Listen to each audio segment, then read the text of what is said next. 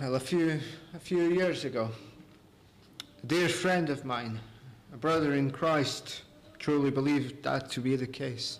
He fell into a, or he had been living a life of sin. And that sin was exposed in a rather public way, a way that left him very ashamed. A few months after the fact, I, I called him. We were speaking. And that's part of the reason why I truly believe that he is a brother in Christ. He said, Well, brother, I, I know one thing for sure. And I'm paraphrasing here, but I know one thing for sure.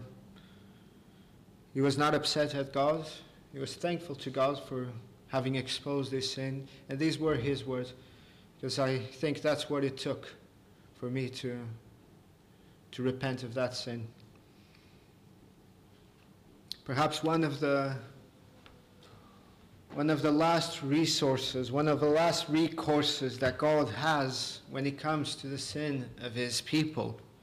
When the preaching of the prophets does not work, when the, the word coming out of the pulpits falls in, in deaf ears, perhaps one of the last resources that God has is to expose them for their lack of obedience, for their love of the world, is to expose them to the greater shame of being corrected in the presence of the world.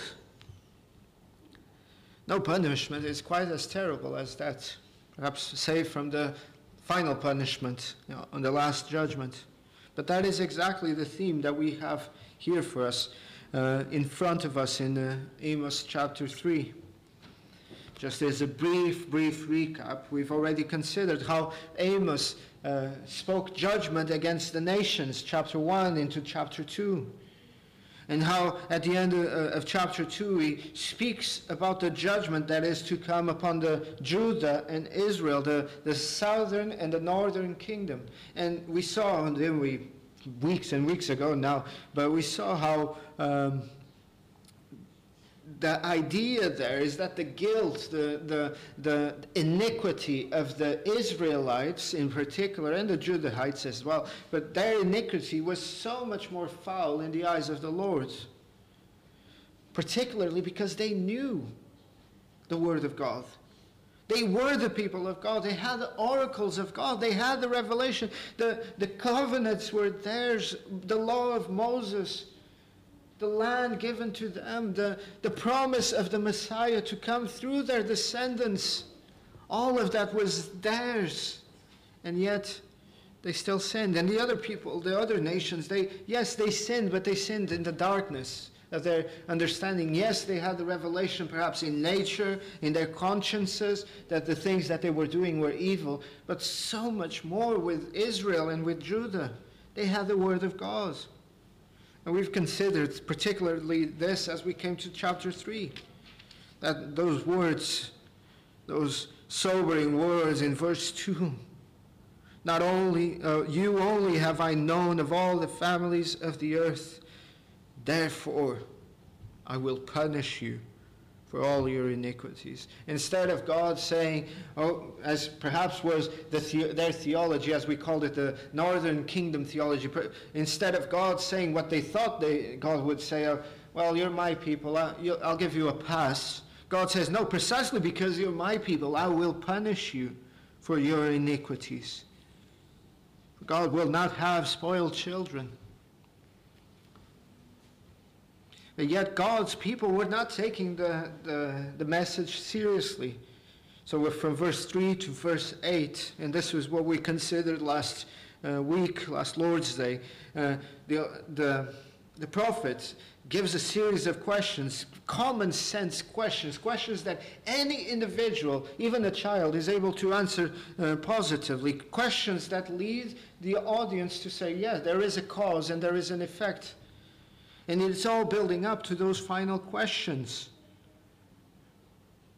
Surely the Lord will not does nothing unless he reveals his secret to his servants. I am here, Amos says, speaking to you, O Israelites. If I'm here speaking to you, isn't that because if I came all the way from from uh, from Tekoa in the southern kingdom, from the from the edge of the wilderness to you here in Samaria, as a prophet from God, isn't it because God is speaking? Isn't it because God is speaking? God's people want, didn't want to take it seriously, the message. And now to the text in question. Again, this, this forms one, one, one unit, uh, a, a judgment that God is bringing upon Israel. We come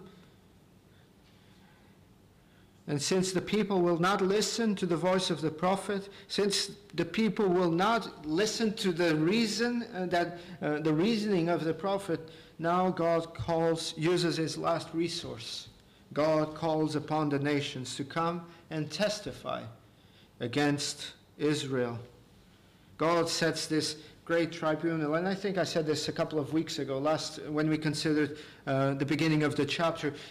This is very foreign to us because we live uh, thousands of years after the fact uh, in, a, in a completely different culture. But this is very familiar to people living in the Middle East, even today. The, the idea of a covenant, uh, covenantal lawsuit.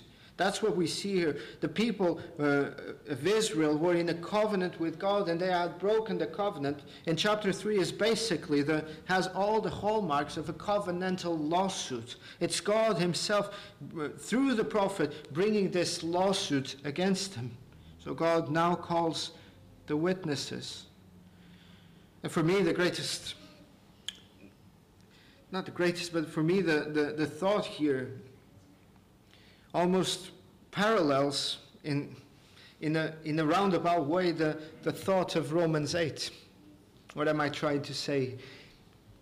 We've all drawn, have drawn great encouragement, haven't we, from the words of Romans 8, uh, verse uh, is it 30 or 31, where it says that if God is for us, who can be against us? We've all have read those words and, drew, and have taken so much encouragement from them, and rightly so. They're there to encourage, to comfort, to exhort us.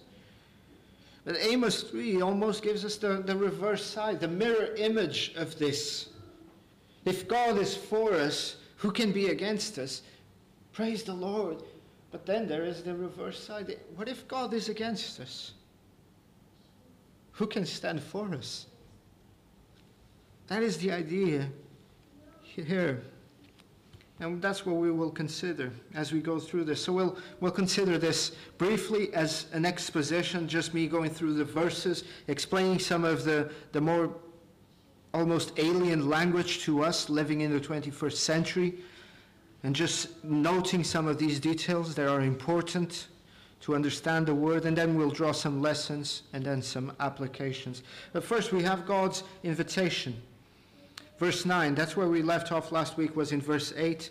And now we come to verse 9. Proclaim in the palaces at Ashdod and in the palaces uh, in the land of Egypt and say, Ashdod, Egypt. Two, the, two nations are represented here. Ashdod was one of the five major cities of, of, of Philistia, of the Philistines. You might remember this. Again, not sure how much you remember of these things a year or two down the line, but when we looked through the, the book of uh, 1 Samuel, chapter 4, when the ark of the Lord is taken into captivity to the, to the land of Philistia, it was to Ashdod that he was taken. Uh, 1 Samuel chapter 5 verse 1 says that then the Philistines took the ark of God and brought it from Ebenezer to Ashdod. Ashdod was the center of the worship of the, of, God, uh, of the deity Dagon. And we all remember that story, don't we? If not from the sermons, from, from reading our Bibles, how God, for two, t- twice in the morning, the, the Philistine priest would arrive at the temple and the, and the, and the, the statue of Dagon was uh, face first bowing before the ark of the Lord, and how the Lord brought himself with no help from the people out of the land of, of the Philistines. He won the victory by himself. We remember that. But now God calls Ashdod, the Philistines, to come and to bear witness against Israel and to bear witness of what God is going to do to his own people. The same thing is true for Egypt. Now, Egypt didn't show up in the nations that are being judged in uh, chapter 1 into chapter 2. But nonetheless, Egypt is a nation that historically was against God and against the people of God. It was out of Egypt that God had brought out the, the Israelites hundreds, and hundreds of years before. An idolatrous, ungodly nation, pagan nation a nation that had oppressed the Israelites so many times. And God calls upon the two most historical enemies of the Israelites to bear witness against them and to bear witness of what God is going to do to them. It's interesting, isn't it, that God chose these two nations I don't think it is coincidental that these are the two nations that have perhaps seen God act most clearly through their history up until now. Egypt with the, with the Exodus uh, and the Philistines with, with the, what the Lord had already done in, in the bringing the people into the land and you, through the time of the kings, driving the Philistines out, defeating them in battle the two nations that knew this the best. And the Lord says to them, Assemble on the mountains of Samaria. Assemble there. If, I know you don't know Samaria.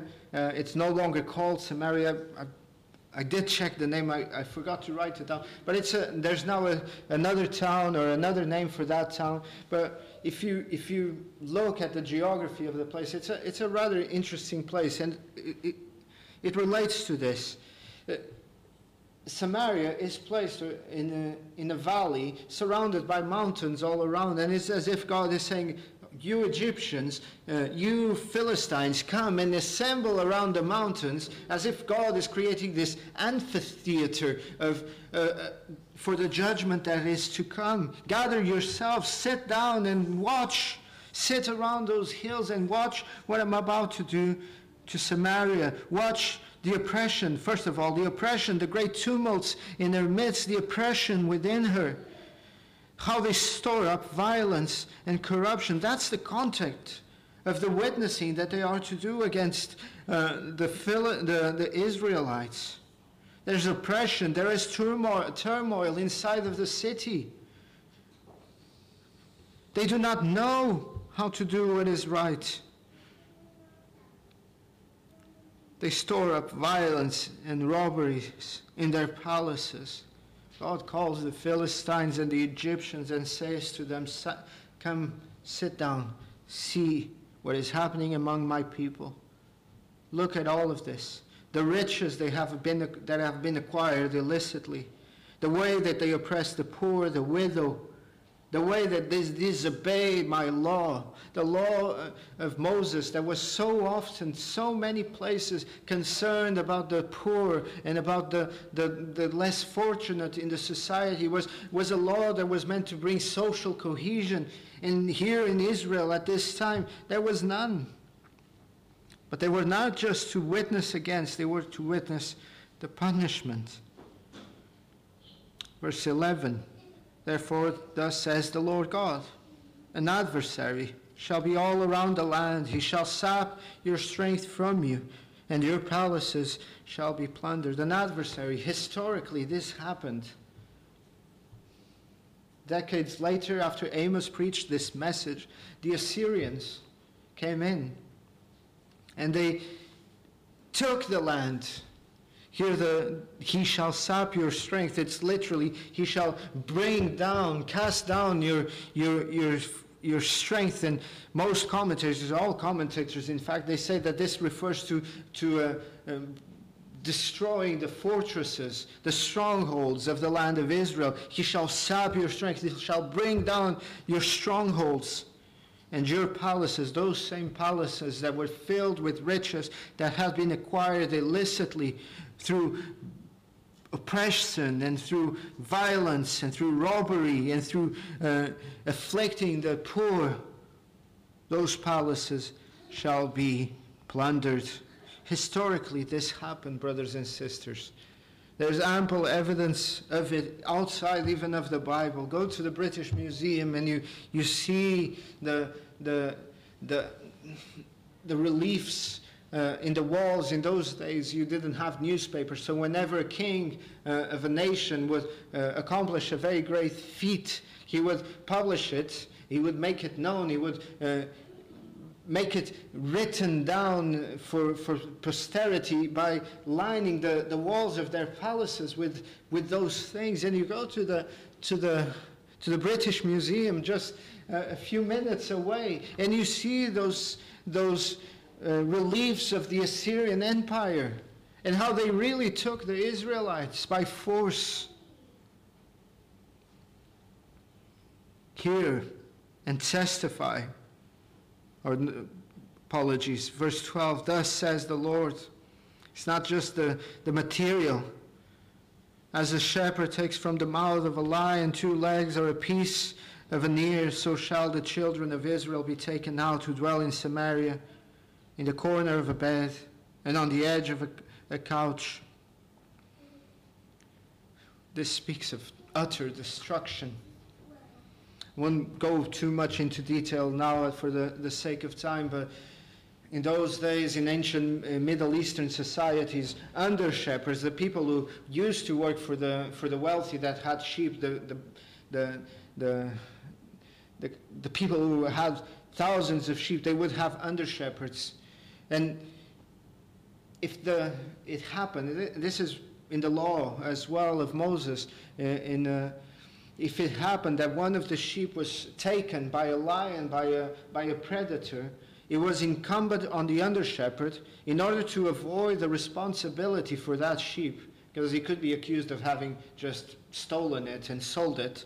Uh, it was incumbent on him to go where the, the, the lion or the predator took the sheep and to take a leg, to take a piece of an ear, as, a, as proof that in fact, the, the, the, the sheep was not stolen or sold for profit, that it was taken. And he would then, by this, avoid the responsibility. But this speaks of the utter destruction. The Israel is the sheep here. And there is a little bit of grace uh, in that there's a, year, an ear, there is a, uh, two legs that are going to be saved, there is a remnant that is going to escape the judgment. But most of the, the lamb will be taken in a corner of a bed and on the edge of a couch. Hear and testify against the house of Jacob, says the Lord God of hosts, that in the day I punish Israel for their transgressions, I will also visit destruction on the altars of Bethel. God was not only upset for their social sins, their social sins were, were a demonstration that they had departed from the Lord, that they were breaking the covenant in their heart, and it was in their worship as well. We won't go into detail here, but when the, the two nations uh, separated, Jeroboam the first, he set up worship in a few temples up and down the land in Samaria, but particularly in Bethel. That was the, the royal temple. That was where the, the kings went to worship, and he set up their calves, uh, and people came and worshiped them. And this displeased the Lord so very much. And the Lord is here saying, I'm going to come and deal with that as well. And the horns of the altar shall be cut off and fall to the ground. The horns of the altar would be the place where uh, a, person was being accused of, of, of, uh, of murder or of being, being accused of something that, who, that, that the punishment was death. Uh, they would run, and this is you can see this throughout the narratives of the, the, book of Kings, this happening even to kings. They would go and grab the horns of the altar, and while they were clinging to the horns of the altar, no one could do them any harm. They were in a sanctuary place. They were safe from destruction. And here God is saying, I'm going to cut off those horns. There will be no place for you to seek mercy. There will be, when the time comes, there will be no place for you where you will find forgiveness And I will destroy the winter house along with the house, the summer house. This speaks of the opulence that they lived in, the house of ivory. Ivory was, is not present in Israel. There's no elephants or no rhinoceros, uh, rhinoceros in, in, uh, in the Middle East. It would have to be imported. And the great houses shall have an end. Archaeologists even uh, to this day find houses in, in the northern uh, part of Israel uh, that fit so very well, or ruins of houses that fit so very well this description. So, in other words, God is going to come and deal with all the sin, all their hypocrisy, all their iniquity, and God is going to punish them for all of it. But why did God do this? Why would God do such a thing? Well, because they weren't listening. Because they were too content with their status as a, as a nation chosen by God.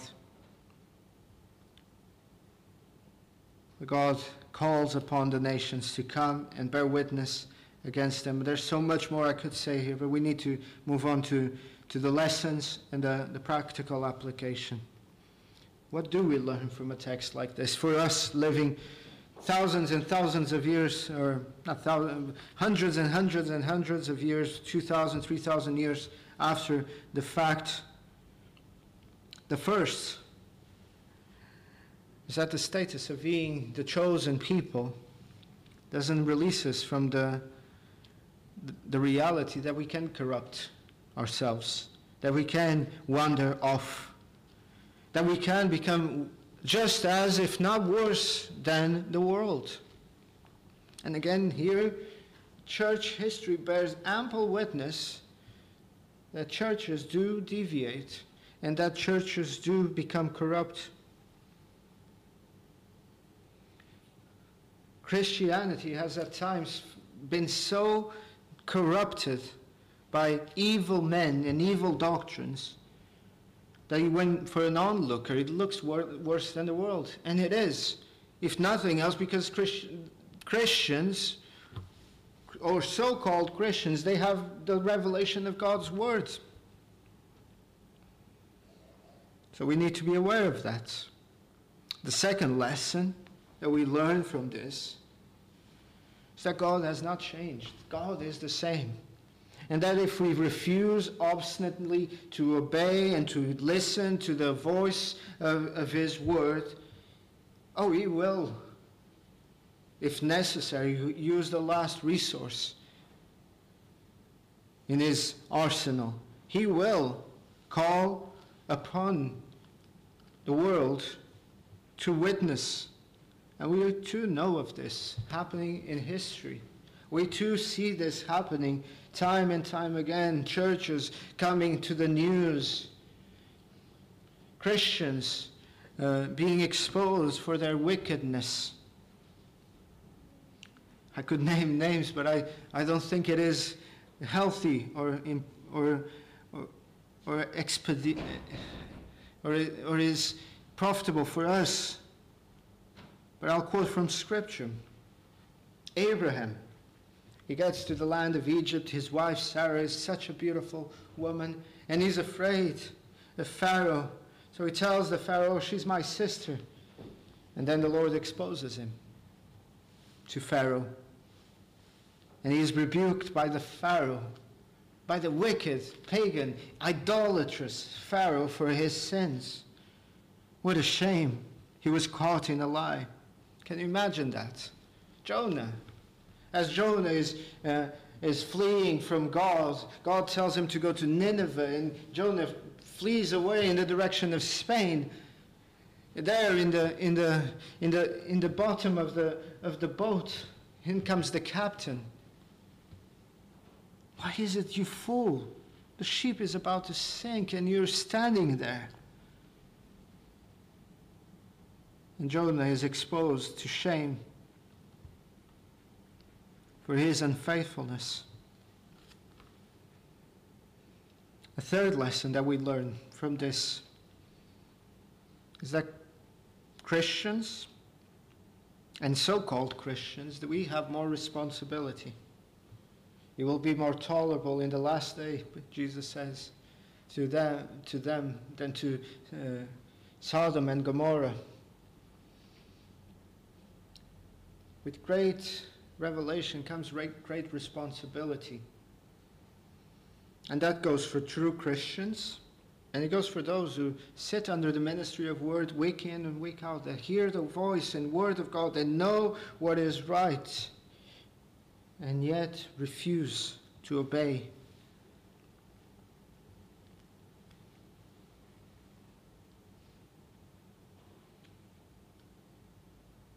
We are more responsible. And one last lesson before I close with a few questions of application.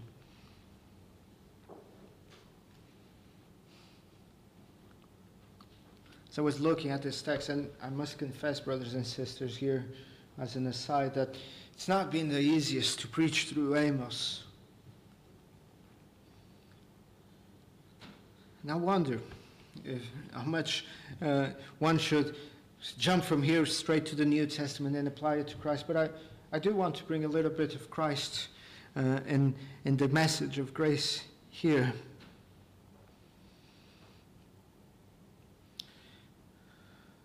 all of this judgment, all of this punishment for sins, really put into perspective what our Lord had to suffer on the cross. This thrice holy God, who will not excuse the sin of his own people, who will not lighten the burden of their sinfulness. Christ stood upon that cross, bearing the load of our sins. It's no trifling matter. Because as he stood there tra- bearing the, the load of our sins, it's these kind of judgments that he was bearing. All of our idolatry, all of our uh, sin, all of our transgressions, all of our iniquities. He stood there and he bore them, but, and he drank of that cup of wrath to its dregs. He suffered there for all of that insensitivity, of that violence, that robbery, of all that, that of that dishonesty, of all those oppressions. He suffered because of that and he suffered so that we, who did not have the horns of the altar to cling to because they've been taken away, so that we would have the, the, the arms of the cross or the, the foot of the cross to cling to. Because the, the horns of the altar might have been cut off.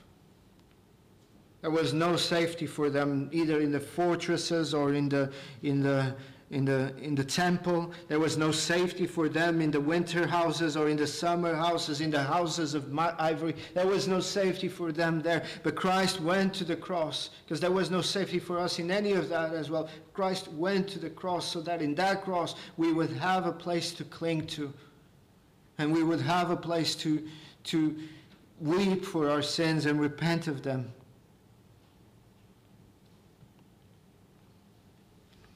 we can cling to that cross. So, my question to all of us, all Christians, believers, penitent saints, and impenitent saints, unrepentant sinners, the question is what, what would happen to any of us if the Lord were to call those the atheists, the agnostics, the Muslims and the Roman Catholics and, uh, and the pagan religions, all of them. If the Lord were to call our unbelieving co workers and our unbelieving family members and our unbelieving neighbors, if the Lord were to call upon them to testify against us, what would be of us? Would they say, oh, so and so, he is a drunkard? Oh, yeah, he, that person suffers from a lack of love. Oh, that person is dishonest as they come. For students, oh, that person cheats on his exams day in and day out. He swears he does this. Would, that's, is that the, the content of the witness of the world of us? There are many more questions to probe our hearts.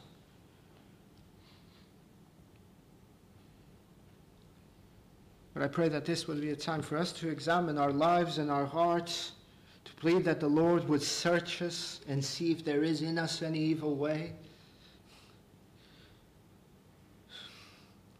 Because it is a solemn thought to think that God can be our enemy.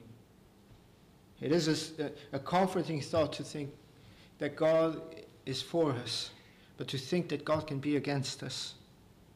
He who did not spare his own son because of sin, do you think he will be light on you? But God as our enemy is, is a thought that is so solemn. Where will you flee from the wrath to come? I like the, the image here, and I'm closing.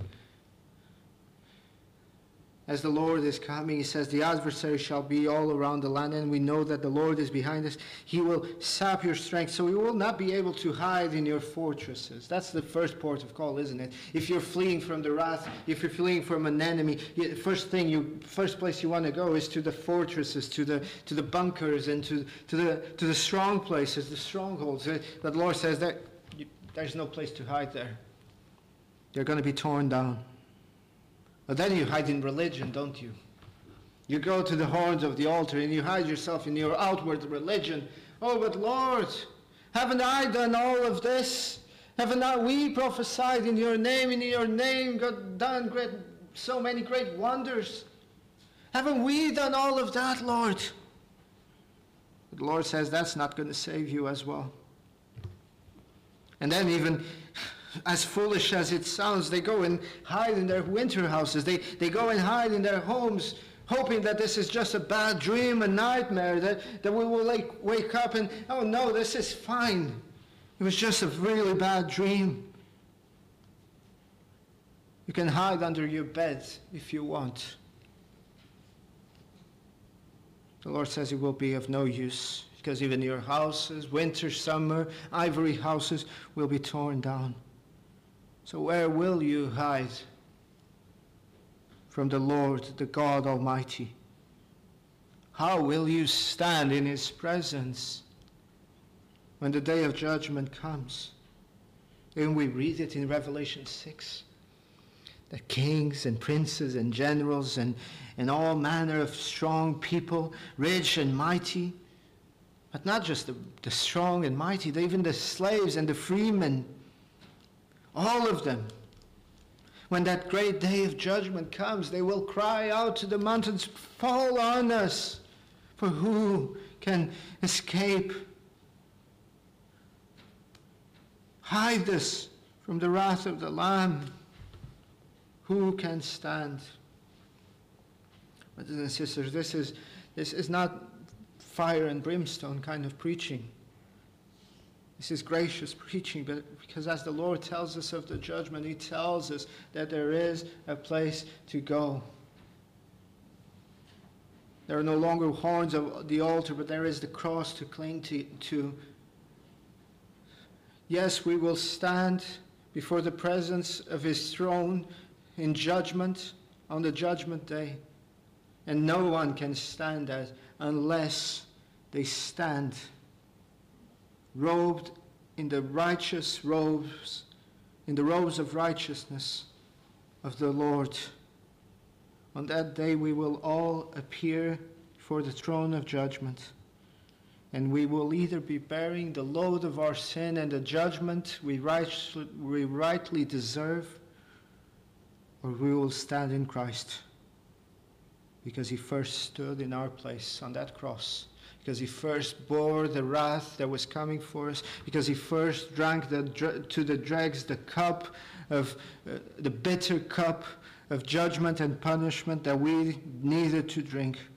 Only in him and no one else can we be sheltered from that judgment.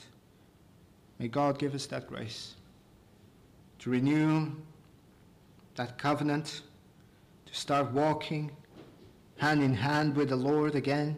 May God give us the grace to hold, to cling, as we sang actually in the, in the first hymn, to cling to the cross of Christ, to throw ourselves in the arms of the Savior, to beg for his mercy and forgiveness. For Christ died for sinners, and sinners we are. May he have mercy and compassion on us.